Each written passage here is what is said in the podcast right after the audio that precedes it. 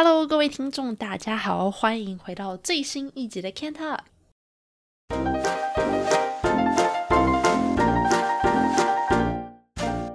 今天呢，延续上一次的话题，要继续跟各位来介绍跟分享我住在丹麦这些，也不能讲这些年啦，但是就是那一段时间里面的一些心得跟体验。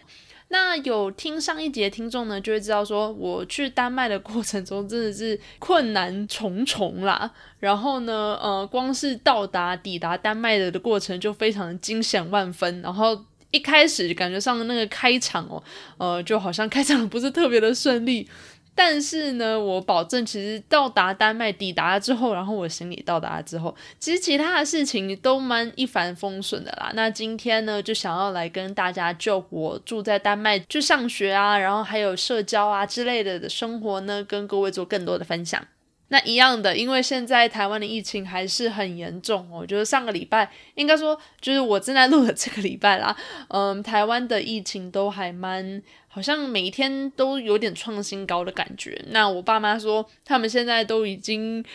公司都已经让他们在家里工作啦，然后可能平常出去外面大街上也没什么人之类的。然后他们还说，哦，现在在家里工作觉得好不习惯哦。然后他们的女儿我就就想说啊，我们已经在家里工作已经一年多了，对，所以说实话啦，虽然可能一时间有这么大的改变，然后大家突然一时间都不能出门啊什么的，可能。心理上也会有一点负担，跟一些不愉快，然后不方便等等的。但是相信我，你总不想要变得像加拿大一样，就是一关就是关一年吧，对不对？所以呢，呃，这几个礼拜还是希望大家能够尽量的注意身体的健康，然后出门的话要记得保持社交的距离，然后戴口罩、勤洗手，然后希望疫情呢能够就这样子稳定的被控制下来。那总而言之，今天的内容因为也算是有点无厘头吧，反正因为是我当时的生活嘛，呃，所以希望大家也都不要介意啦，都多多包涵。那如果你对于今天的内容有什么感想了的话呢，或者说你以前曾经去别的国家留学过，然后有类似或者是说非常不一样的体验呢，也欢迎你多留言来跟我做分享哦。那话不多说，就开始今天的主题吧。那上次提到，就是说，其实，在丹麦住的一个很大的元素，就是你一定要有脚踏车嘛。因为如果你没有脚踏车的话，真的是去哪里都很不方便哦。那虽然说我一开始到丹麦的时候的前几天是没有脚踏车，但是到我买了脚踏车之后呢，其实我能够去探索的地方就变成非常非常的多。然后，虽然我之前讲过，就是说在丹麦。如果你要去外面吃东西，就是你要去餐厅里面用餐的话，它的价格比起加拿大来说就贵上非常非常多。所以想象一下，比起台湾的话，那更是贵到不行。所以很多的一段时间，我其实都是吃就是那种 cereal 有没有？就牛奶麦片或者是意大利面，然后就很容易就打发一餐，因为反正就是准备起来也很方便嘛，你也不需要什么太多的烹饪技巧啊，然后我们厨房又小，所以总而言之呢，我在丹麦的生活的这段时间里面呢，呃，最常吃的东西就是牛奶麦片跟意大利面，虽然是这样子啦，然后也为了省钱常这样子吃，但偶尔也还是会想要出去外面吃饭嘛。那在不花太多钱的前提下呢，想要享受丹麦的美食，我觉得最著名的，或者说大家会最想要去尝试的东西之一呢，应该就是丹麦的面包吧。因为在台湾，呃，很多面包店里面，他们其实也会卖什么所谓的丹麦面包。那我其实不了解丹麦的面包跟。真的普通的台式面包有什么不一样？我只是印象中一直有听别人说，哦，丹麦的面包很好吃什么的，所以呢，这个印象就深深的烙印在我的脑海深处。然后我刚到丹麦的时候，就很急急忙忙的上网搜寻了很多，就是我家附近，应该说我宿舍附近的一些面包店啊什么的，然后就很迫不及待想要去尝试。但是我真的第一次吃到丹麦真的很道地的面包呢，是我刚到丹麦不久之后，我们学校有做那种新生训练嘛。就是有他有那种呃欢迎外国来留学的学生的一些活动，然后我当时有去参加，所以其中的一个活动之一呢，是我们到达丹麦的，就在开学前几天，他们有组织了一个活动，就是当地的当地人学生会带我们去丹麦哥本哈根呃首都的一些著名的景点，然后到处走走，然后可能给我们介绍一些丹麦的文化啊、环境啊之类等等。所以这些活动都是免费的。所以当时我刚到丹麦也是人生地不熟嘛，所以呢我就很兴奋去参加了。那因为这些活动其实都是当地的学生自愿去组成的，并不是学校。单方面去强迫说一定要有这样子的活动，所以其实很多活动的内容就不会像说，比方说你去上网看丹麦有哪些著名的景点，然后你可能会看到什么小美人鱼像啊什么的，就不会去这种比较嗯。专门针对旅客去的这种景点做介绍啦。那他们通常呢都是针对于学校附近的状况，或者是说有哪些他们当地人爱去的一些公园啊什么什么的，然后带我们去晃一圈，熟悉情况跟环境这样子。那也因为这个活动的内容比较自由一点，然后也比较松散一点，所以我当时参加的第一个活动呢，是他们把我们带到当时丹麦一个比较偏。郊区吗？就是说，不是在市中心的一个大公园。去散步，然后那个大公园，其实在丹麦哥本哈根那边其实还蛮有名的，是因为那个公园真的很大，然后比台北的大安森林公园还要大，然后有很多人喜欢在那边运动什么的。而且其实说实话，我到了当地之后，我发现它与其说是一个公园，不如说它就是一个有点像小型的社区这样子。你在路边会看到很多的小房子。你走到那个深处，就是你可能刚下捷运站，因为我们那时候是搭捷运过去的。那你刚下捷运站之后，你可能走五分钟、十分钟，你就突然会走到一个小石子路这样子，然后一边就是绿油油的草原跟大树这样，真的真的，它们树很多很多，然后树的下面是一排五颜六色的房子，就是很典型那种欧洲。如果你去 Google。图片有没有？然后去 Google 丹麦的房子的图片的话，通常都会出现一些五颜六色的房子，就是那种感觉。然后他们都隐藏在一些就是嗯用树木做成的围篱后面，所以其实看上去并不会说你一眼就能看到里面的人在做什么，就其实还蛮隐秘的。那另外一边呢，是一条小河流。然后那个河流其实还蛮宽的，就不像我们现在想的那种小溪这样子。所以如果你要跨越河流的话，其实你还必须要走桥吧？可因为没有办法直接这样走过去，所以我觉得跟大家可能在台湾生活的那种印象中的那种小溪可能不太一样。然后你走在那个里面的时候，周围真的非常非常安静，因为里面就是完全就是住户区了。那如果你去丹麦是纯旅游的话呢，其实平常你是不太会走到这样子的景点嘛。那那个公园让我印象很深刻的一个地方呢，就是它里面真的有非常非常多的草泥马，就是很多羊驼，然后会在里面就是很。自由奔放的走来走去什么的，我想应该是有人养的啦，因为也不可能突然平白无故，然后就一堆羊驼那边跑来跑去吧。但是呢，这些羊驼又都很不怕生，然后你也不用说，就是他们也没有被围起来或是被绑起来这些，所以他们就很自由的到处走动。所以如果你去那边散步的话，其实你还可以去，就是摸摸它们啊，拍拍它们啊，跟它们互动什么，就非常非常的可爱。然后我觉得那个公园让我印象。很好的一点是说，它是一个很安静的区域，所以不是说那种哦风景特别秀丽，然后也不是说那种嗯特别人来人往、很热闹、很著名的一个景点还是什么，它就是一个感觉上就是走入了丹麦人的生活的感觉，就好像如果你把嗯。丹麦就哥本哈根人的日常生活，也用一个相机给拍下来，然后定格住了的话，就感觉好像走入那个相片之中这样子。因为路途上我们看到很多人，比如说他们刚去买菜回来啊，或者是说会看到一些老爷爷老奶奶他们出来散步啊什么的，就是那种悠然自得，然后又既悠闲。又慵懒的那种时光，感觉上你好像走在那个小溪旁边，就应该不能讲小溪啊，就是你好像走在那个小河旁边，时间都流逝的特别慢的感觉。然后我也不知道是因为我当时刚到国外还是怎么样，但是那个心态上就让我觉得说，好像有一种特别平静的感觉吗？不会说很急着去用手机或去用相机来记录这样子的时光，因为说实话，那边的风景也不是说特别好看，还是有什么特别了不起的地方，还是怎么样。但就是说那一份悠闲跟平静，我觉得很难能可贵，而且尤其是在哥本哈根这样子的大城市里面，突然好像有一个角落是如此安静，但是它的那种安静又不是死一样的寂静哦。是，其实有很多很多的事情在发生中，就是有鸟在叫啊，然后河里有鱼啊，然后旁边有羊驼啊，然后草地上还有什么其他动物什么的，所以其实它的生命力是很旺盛的。只是在那样子的环境中，那样子蓬勃盛放的生命力，感觉上跟那种平静的背景就融合成了一幅画，然后那幅画是。我们平常，尤其是像我，就是我从小住在台北嘛，然后后来我又搬来多伦多工作，所以一直都是处在于一个比较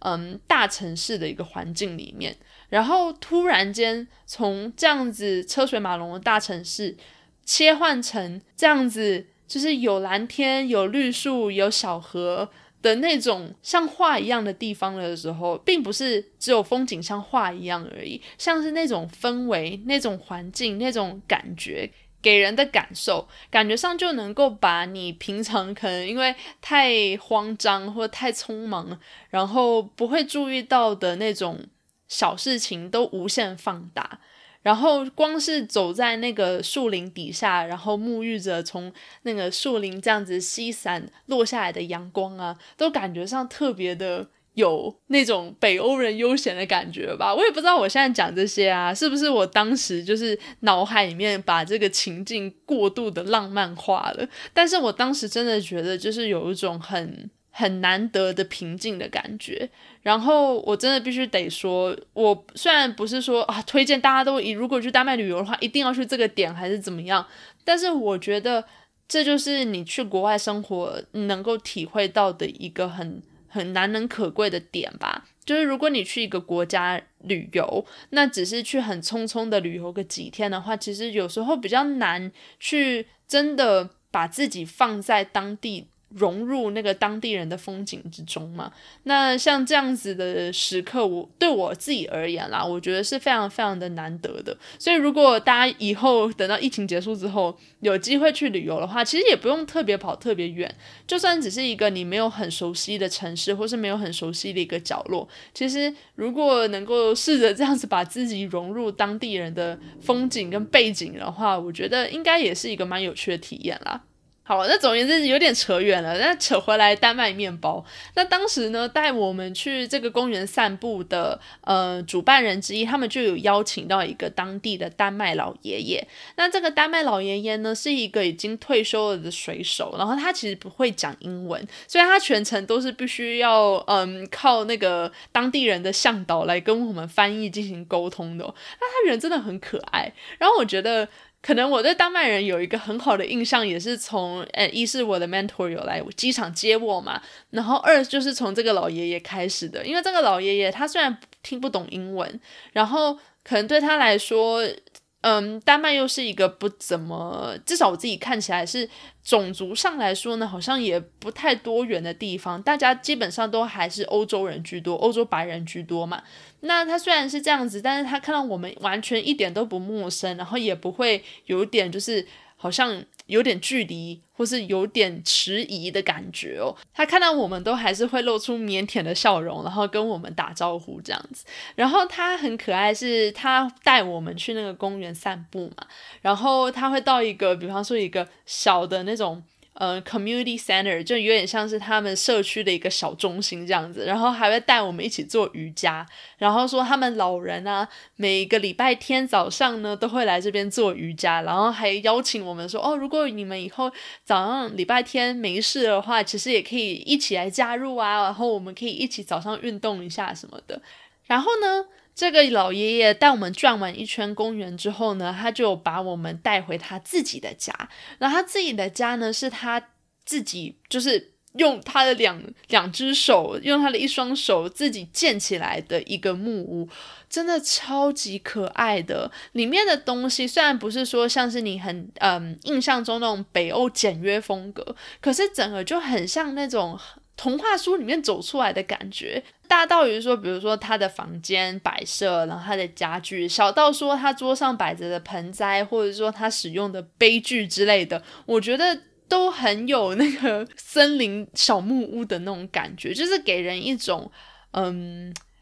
要形容的话，就是好像坐在一个火炉旁边，然后用了一个很大的马克杯喝的热可可的那种很温馨的感觉。不知道这样比喻有没有人听得懂？但总而言之，我觉得真的很。很让人心生好感啦，这样子。然后他把我们带回到他的家里面之后呢，他就有端出他自己做的哦，自己做的丹麦面包来让我们品尝。然后我当时真的超级兴奋的，因为我从来没有吃过真的当地人做的丹麦面包嘛，而且更何况这还是就是当地人自己做的耶，这家常型的料理或者家常型的点心，对我来说就是真的我毫无抵抗力，所以我当时真的非常非常的期待。然后那个面包啊，这叫做罗麦面包，就有点像 rye bread 这样子。那如果有兴趣的听众，你们可以自己去 Google 一下 rye bread 长什么样子啊。基本上就是有有点黑黑的这样，就不像我们在台湾常吃的那种什么汤种面包或者白面包那样子白白软软的。它就是一种比较黑，然后颜色上比较黑，然后口感上比较扎实的一种面包。然后它旁边就切一小块奶油，然后就这样。然后配茶吃这样子，就整个就是非常非常的简单，没有什么很 fancy 的那种什么肉桂卷啊，然后上面还淋什么糖浆啊，什么什么之类的都没有，就是一个很简单的一个小盘子，然后上面给你切一片黑面包，然后旁边给你一小块奶油，给你一杯茶，一杯他自己泡的新鲜花草茶，然后就这样子。然后我觉得，说实话啦。我第一次吃裸麦面包，所以我觉得丹麦裸麦面包其实没有很好吃。我觉得说实话，它的味道还蛮奇怪的，而且那个口感真的是很扎实。然后当我说很扎实的时候，我不是说好像吃，比方说杠子头或者是什么馒头之类的，不是那样，而是说它真的吃下去就是很很 tense。然后好像在吃，不是不像在吃面包，反而像在吃一块糕的感觉。嗯，我自己是没有吃的很习惯啦，因为可能我吃面包的口味还是比较偏向于台式面包那种感觉。嗯，所以我自己没有很喜欢。但如果有兴趣的听众，如果你们有机会去尝试的话，我还是觉得。反正都到了当地，或者说如果都有这个机会去尝试的话，还是建议你们可以去试试看啦。只是这个口味可能就因人而异啊，不是每个人都会喜欢这样。那总而言之，反正虽然说面包不是很合我的口味，但是那一次去参加这样子的活动，我觉得对我而言还是还是有蛮多值得珍藏的回忆啦。那尤其是我们去到他家的那一条小路啊，听当时带我们的当地人学姐说。其实这一条路是没有地址的，所以呢，如果要送信到他们家的话，好像还要有一个什么特殊的系统跟方式。总而言之，就是一个非常神秘，也不讲神秘，但就是说非常隐秘的一个地点啊。那对我而言，真的有一种走入当地人的生活的感觉。所以，不论面包的话，实在是一个蛮美好的回忆。那就算是把不喜欢的面包给考虑进去的话，其实也还是一个很难得的回忆啦。那另外一个我当时也很常去的地方呢，除了这个公园之外，就是我们的学生咖啡厅。那这个学生咖啡厅呢，是隶属于哥本哈根大学的，所以呢，常常会有哥本哈根大学的学生去那边一边喝咖啡一边聊天，或者是说，呃，去那边做作业啊什么什么的。那这个咖啡厅呢，它其实不是在大学里面，它其实是在市中心的一个街道上面，所以你走出去呢，你就可以去买衣服啊、买菜啊，或者是说去旁边逛街什么，反正就是。周边还蛮热闹的啦。那这个咖啡厅本身呢，它其实也不只是一个咖啡厅而已。你不仅在那边可以去听他们的演奏会，比方说他们好像每一个月还是每隔多久，然后就会邀请，比如说一些当地的乐团来进行演奏。然后你就可以去参加，然后通常门票也都很便宜，或者是说他们有时候也会把那个咖啡厅的二楼改建成一个二手市集，然后就会卖一些呃二手商品啊之类的，所以你也可以去那边淘宝看看啦。总而言之，这个咖啡厅呢，也不仅是咖啡厅，然后也不只是大家去那边交流、写功课、聊天的地方而已，更像是一个学生之间能够办活动的场地。所以他那边办活动的次数其实很多、很频繁，而且呢，他们办的活动通常也都还蛮有趣的，然后对学生而言也不算太贵。所以我待在丹麦很长时一段时间里面，我很常去这个地方，原因就是因为一是它。都通常都是学生嘛，那来往的人也比较不复杂一点。然后二是就是因为我真的没什么钱，所以呢，如果要去一些什么比较贵的活动，比方听音乐会啊、看表演啊什么的，可能就不行。呃，所以就只能去这种比较门票便宜的地方，然后继续参加这些热闹的活动。那我觉得，其实说实话，就算你不是学生，然后就算你没有去过哥本哈根大学，你如果要去哥本哈根的话，我其实也还是蛮建议你去那边看看的，因为它整个咖啡厅的氛围其实非常的热闹活泼。我不知道诶，这是我个人的问题吗？因为我一直觉得北欧咖啡厅，或者就是只要有北欧两个字的感觉的话，给人就是一种很典雅、安静。然后很简约、时尚的感觉。那对我而言，这是我对北欧嗯一些建筑或是氛围文化的一个既定印象啦。那直到我去了当地之后，我才发现说，其实丹麦，尤其是哥本哈根哦，它其实有很多地方的文化跟这个形象是有一点不符合的。虽然说它的人基本上都还是符合于我的那种刻板印象，就是比较可能内向害羞啊，但是非常的友好善良。对很多事情也都有自己的看法。那像我之前在呃不知道哪一集，好像就是呃在讲那个我 mentor 那一集里面提到的，就是他们对于快乐还有生活有他们自己一套哲学嘛。那这一点是我非常钦佩的。那总而言之。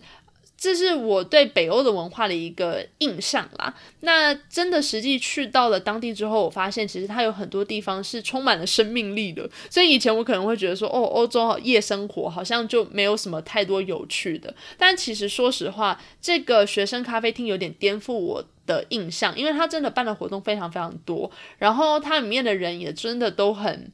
比较热情吧。就比方说，你去跟他们点个咖啡什么，他们跟你聊两句啊。然后你去到那个咖啡厅里面，它不是一个很安静的场合，就相对来说是有很多人会在那边聊天啊，然后打闹啊，然后讲话、做功课什么的。所以真的有很多很多的事情在发生着啦，然后也非常的有生命力。所以我个人觉得这个氛围还不错。啊，我自己也蛮喜欢的，所以如果有机会能够去哥本哈根的话，我很建议你去看一看。就算你没有说很喜欢那个氛围，但我觉得就当去买一杯比较便宜的咖啡好了，因为那边的东西真的比起其他咖啡厅的价钱来说，还是比较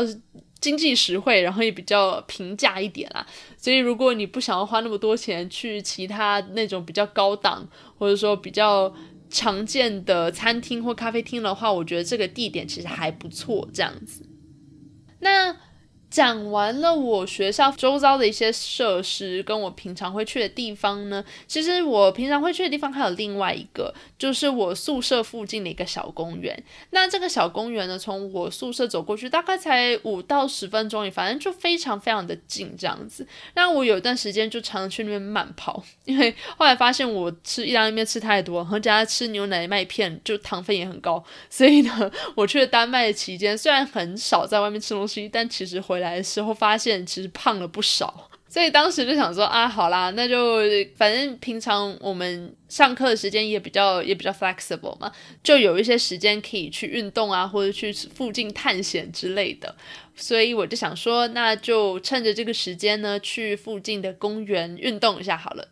于是有一段时间，我就常去那个小公园里面跑步。那其实这个并没有什么特别值得分享的地方。值得分享的是，有一次我在前往那个公园的途中遇到的一个还蛮奇葩的一个事件。那这个事件呢是这样子的。就有一天，我正在前往那个公园的路上的时候，我就完全就放空的状态，就完全就是两眼就是直视前方，然后完全放空正在发呆的时候，突然迎面走来了一个还蛮高，然后金发碧眼，就是一眼你就知道说哦，你一定是欧洲人的那种 那种类型的男生，牵着一辆脚踏车朝我的方向走过来。那其实我一开始不以为意，想说啊，就是个路人嘛，这样子。结果没想到他在走到我身边的时候，突然停下来，然后突然开口跟我讲话，然后一开口就是英文，然后他就突然问我说：“哎，不好意思，可以打扰你一下吗？”然后当时我在听耳机听音乐，所以我在发呆嘛。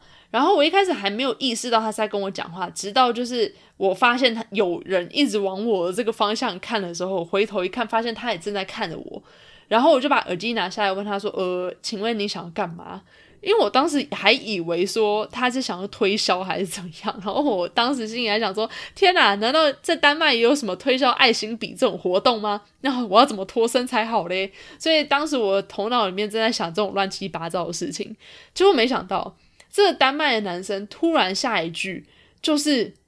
语不惊人死不休的感觉，他就直接问我说：“虽然很唐突冒昧。”但是我能不能问你，你觉得生命的意义是什么？然后我当下就傻，你知道吗？整个超傻眼，傻眼了。不是说这个问题本身好啦，可能这个问题本身也让我挺傻眼的。但傻眼的是说，为什么会突然就是在路上，然后你遇到一个陌生人，然后毫无来由的，就是真的 out of nowhere，就是很 random，很突然的就去问对方说。哎，你觉得生命的意义是什么？这种有深度的话题到底是从哪里冒出来的？而且为什么是问我？而且为什么是这个时候？我是陌生，我跟他不认识，所以当时我脑袋就是完全一片空白。然后我脑袋就是在想这种各式各样，就是为什么是我？问干嘛要问我？然后我看起来一脸就是。哲学家的样子吗？还是怎么样？还是我是什么精神导师、宗教领袖之类的吗？他为什么要问我？我看起来像我知道答案吗？反正我脑袋里面在想这种莫名其妙、乱七八糟的事情的时候，这个男的就继续接下去讲了。他就说什么，他最近正在念一个学位。然后之前他对什么心理学很有兴趣，但是因为后来他想说就业方便的关系，他就选了另外一个科系去念。就念到一半之后呢，发现他其实也没有很喜欢这个科系，所以呢他就休学了。那休学这段时间，他就一直在想自己到底想要做什么。然后他就说：“今天我其实也只是在路上，就是胡思乱想，然后在想思考一些我人生的方向，然后刚好遇见你。”然后虽然很唐突，然后我也知道我们两个萍水相逢，完全不认识，但是就想听听看一个完全不认识的陌生人对这样子的议题有什么样的看法。然后说实话，我听完之后，其实我心里有一部分是蛮感动的，虽然有一部分觉得还蛮奇怪的啦，但是我另外一方面感动是不是说感到哦你怎么来问我，而是说我觉得人与人的之间缘分真的好奇妙哦。就是谁能想得到呢？我会在一个离家乡这么遥远的地方，然后只是在路上走着，突然就有另外一个人，然后正在为了他的人生方向而苦恼着，然后突然来问我这个问题，然后两个明明完全是平行线的两个人，突然就有这个机会能够把我脑袋里面的什么东西传达给他，然后说不定借由这短短可能才几分钟的对话。说不定对对方的人生也会造成什么程度的影响，也未可知。反正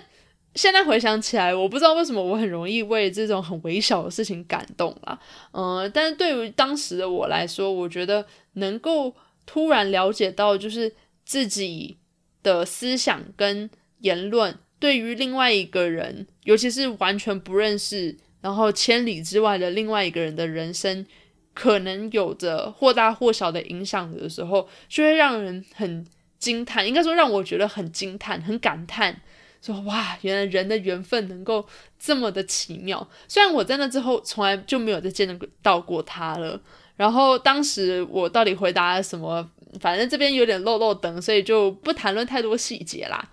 但基本上我是去鼓励他说。如果你了解到自己是一个怎么样的人了的话，呃，剩下来的就是怎么样，如何去拥有这个勇气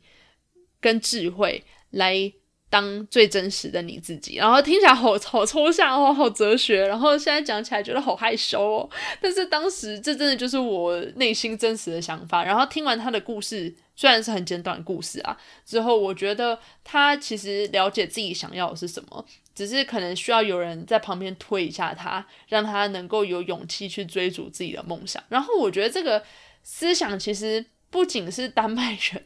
应该是世界各地的人都有这样子的困扰吧。然后我相信，尤其在台湾，应该有很多听众是，比方说你从小喜欢什么美术、音乐之类的，然后但是你爸妈觉得，哦，这个不赚钱啊，这个以后没前途啊，还是怎么样，或是害怕自己跟别人不一样，或是害怕自己被社会歧视，然后格格不入之类各式各样的原因。然后去说服自己，勉强自己随波逐流，然后变成主流社会的一部分。可是真的说扪心自问，自己这样子的人生，这样的选择开不开心，这还是蛮见仁见智的嘛。有些人觉得值得，有些人觉得可能就没那么值得，或是有觉得遗憾的地方。那虽然说我不能够完全的替对方的人生去负这个责任，因为毕竟选择还是自己的嘛。但我只能说。嗯，我觉得如果心里有一个声音告诉你说这是我想要的，那人生苦短啊，对不对？如果不趁着还活着的时候，还有能力、还有机会的时候去尝试看看的话，这样不是很可惜吗？反正至少这是我当时的想法啦，而且说实话，也是这样子的想法才有。办法支持我，然后 可能一方面鞭策我自己去完成出国留学的这个梦想，所以对于当时我来说，我就很自然而然的把这样子的想法毫不害羞的告诉对方了。嗯，我不知道对方到底听进去了多少啦。然后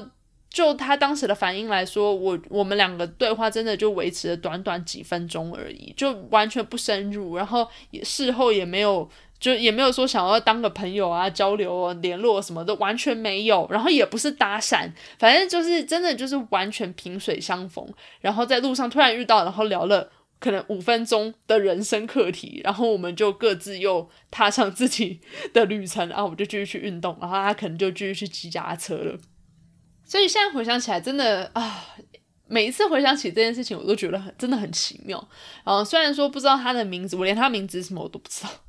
但虽然完全不知道他现在他这个人过得怎么样，但我只能说，嗯，如果你也有这样子的经验，就是说能够在世界的哪一个角落突然遇上了一个完全跟自己毫无干系的人，但是却有这样子一点点奇妙的、微妙的、神奇的缘分，能够跟对方建立起这样子微小的连接的话，我觉得这真的是一件。说实话，令人觉得蛮开心，然后蛮感动的一件事情吧，就觉得说啊，渺小如我也能够。对别人的生命，或是对别人的生活产生一个怎么样的影响吧的那种感觉啊！我不知道我这样形容的话，会不会大家让大家觉得我是一个很矫情的人？但其实真的不是啦，我我真的必须承认，其实大多时候我在生活当中也还是算是蛮少一根筋的那种类型，然后也不会有事没事就在那边感叹东啊，感叹西呀，然后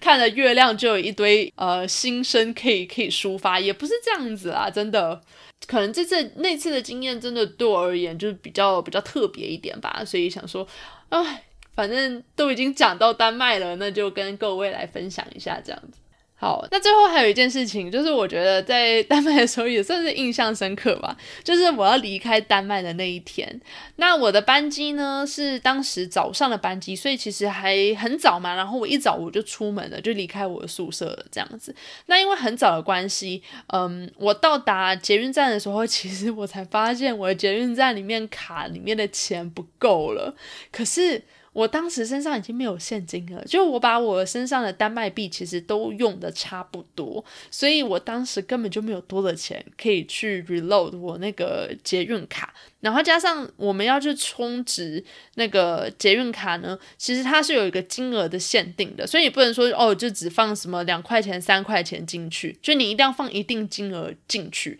那我当时身上就没有这么多钱，所以我就想了很久要怎么办。那因为一大清早的，所以捷运站里面也没有人可以帮我，就是也没有人可以跟我换钱什么。所以我就想了很久要怎么办，可是如果我再不搭上呃那个捷运的话，我就来不及赶到机场了。所以呢，我就觉得很紧张。那最后我就决定铤而走险。好，以下是错误示范，然后请大家千万不要这样学我。但是当时真的走投无路之下呢。我就想说，好吧，那就赌一把看看好了，看会不会有人来查票。所以我就没买票，然后我就去，我就去搭车了。那其实丹麦的捷运，我个人觉得其实查票员还蛮常出现的。光是我个人的话，好像就遇到过四五次吧。那因为那个时候我每一次都买票啊，所以都是你知道，好小孩就不怕被查哦。每一次都是理直气壮拿出我的捷运卡给对方扫描，确认一下我有买票。OK，嗯，那。唯有这一次，也是最后的这一次，在丹麦搭车的最后这一次，是我没有买票的情况下，所以我整趟路程其实都好紧张，都非常非常的紧张。我在怕看，就是说有没有人要上车来检查。那幸好，因为当时是一大清早，所以我一边安慰我自己，想说哦，应该不会这么衰吧？就是一大清早的就有查票的人在工作吗？应该不会，通常都是等就是人潮比较多的时候，那时候逃票的人可能。比较多嘛，所以我就一边安慰我自己，然后一边就上车了。那其实一路上都还蛮顺利的啦。然后我这期间就拿我的行李箱站在门口，所以就想说，以防如果看到有人上上车来想要来查票的话，我就可以马上逃走这样子。结果果不其然，在到达机场站的前好像两站还是三站，反正就快要到机场的时候。在那个门快要关起来的瞬间，我看到了隔壁车厢上面上来了一个要检查车票的查票员，然后当时我就觉得好紧张，而且那时候门已经快关起来，所以就是已经就是他那个开门时间已经停止，然后要车快要离站了，所以我就。在他上车的那一瞬间，我眼角余光瞄到，就是哦，有一个穿制服的查票员要上车了。我下一秒，我直接把我行李就往外推，然后我我就下车了，这样子。然后我下车了之后，那车就开走啦，对不对？可是我也在想说，那个查票员会不会看到，就是我在关门前的前一秒才下车？那这样不是很可疑吗？所以我一直在想说，他会不会就是比如拿无线电，然后通知他其他同事，就是上车。来盘检，就是下一站的我这样子，所以我就一个人躲在那一站里面躲了好久，就可能过去了可能两三辆车之后，我才有勇气再搭车，然后才有办法到达那个机场。所以这个过程真的是惊险万分，所以我就觉得说，我当时到达丹麦的过程已经惊险万分，然后我离开丹麦的过程也同样就是非常的惊险，然后非常的刺激。嗯，只能说，虽然说第二次的这个买票的经验，其实说实话，应该是我不好啦，应该就是要乖乖去买票。只是真的，大家这是错误示范，所以还是 请大家不要效仿。只能说当时，呃，因为我也实在是没有别的办法了，所以逼不得已之下才行此下策。那还请各位千万不要做这样子的事情，因为这是犯法行为。OK。那只能说，对我而言，这是一个很刺激的回忆啦。然后现在回想起来，也还是觉得还蛮紧张的。当时能够成功的逃脱，真的是，唉，真是太幸好了。那这是非常侥幸的事情，所以再次重申，请千万不要学习。好，那今天的分享其实差不多就到这里为止啦。其实丹麦的生活还有很多可以聊的，但是这几件事情呢，是当时我在丹麦的这段时间里面几件印象比较深刻的事件哦。那如果你还想要听其他有关于我在丹麦的生活，或者是说我在欧洲旅行的事迹跟回忆还有经验的话呢，那也请你在 IG 上面就多多私信我，然后让我知道你对什么样的话题有兴趣喽。那这一集的内容差不多就先到这边为止，感谢你这一集的收听，我是 Claire，我们就下一集再见喽，拜拜。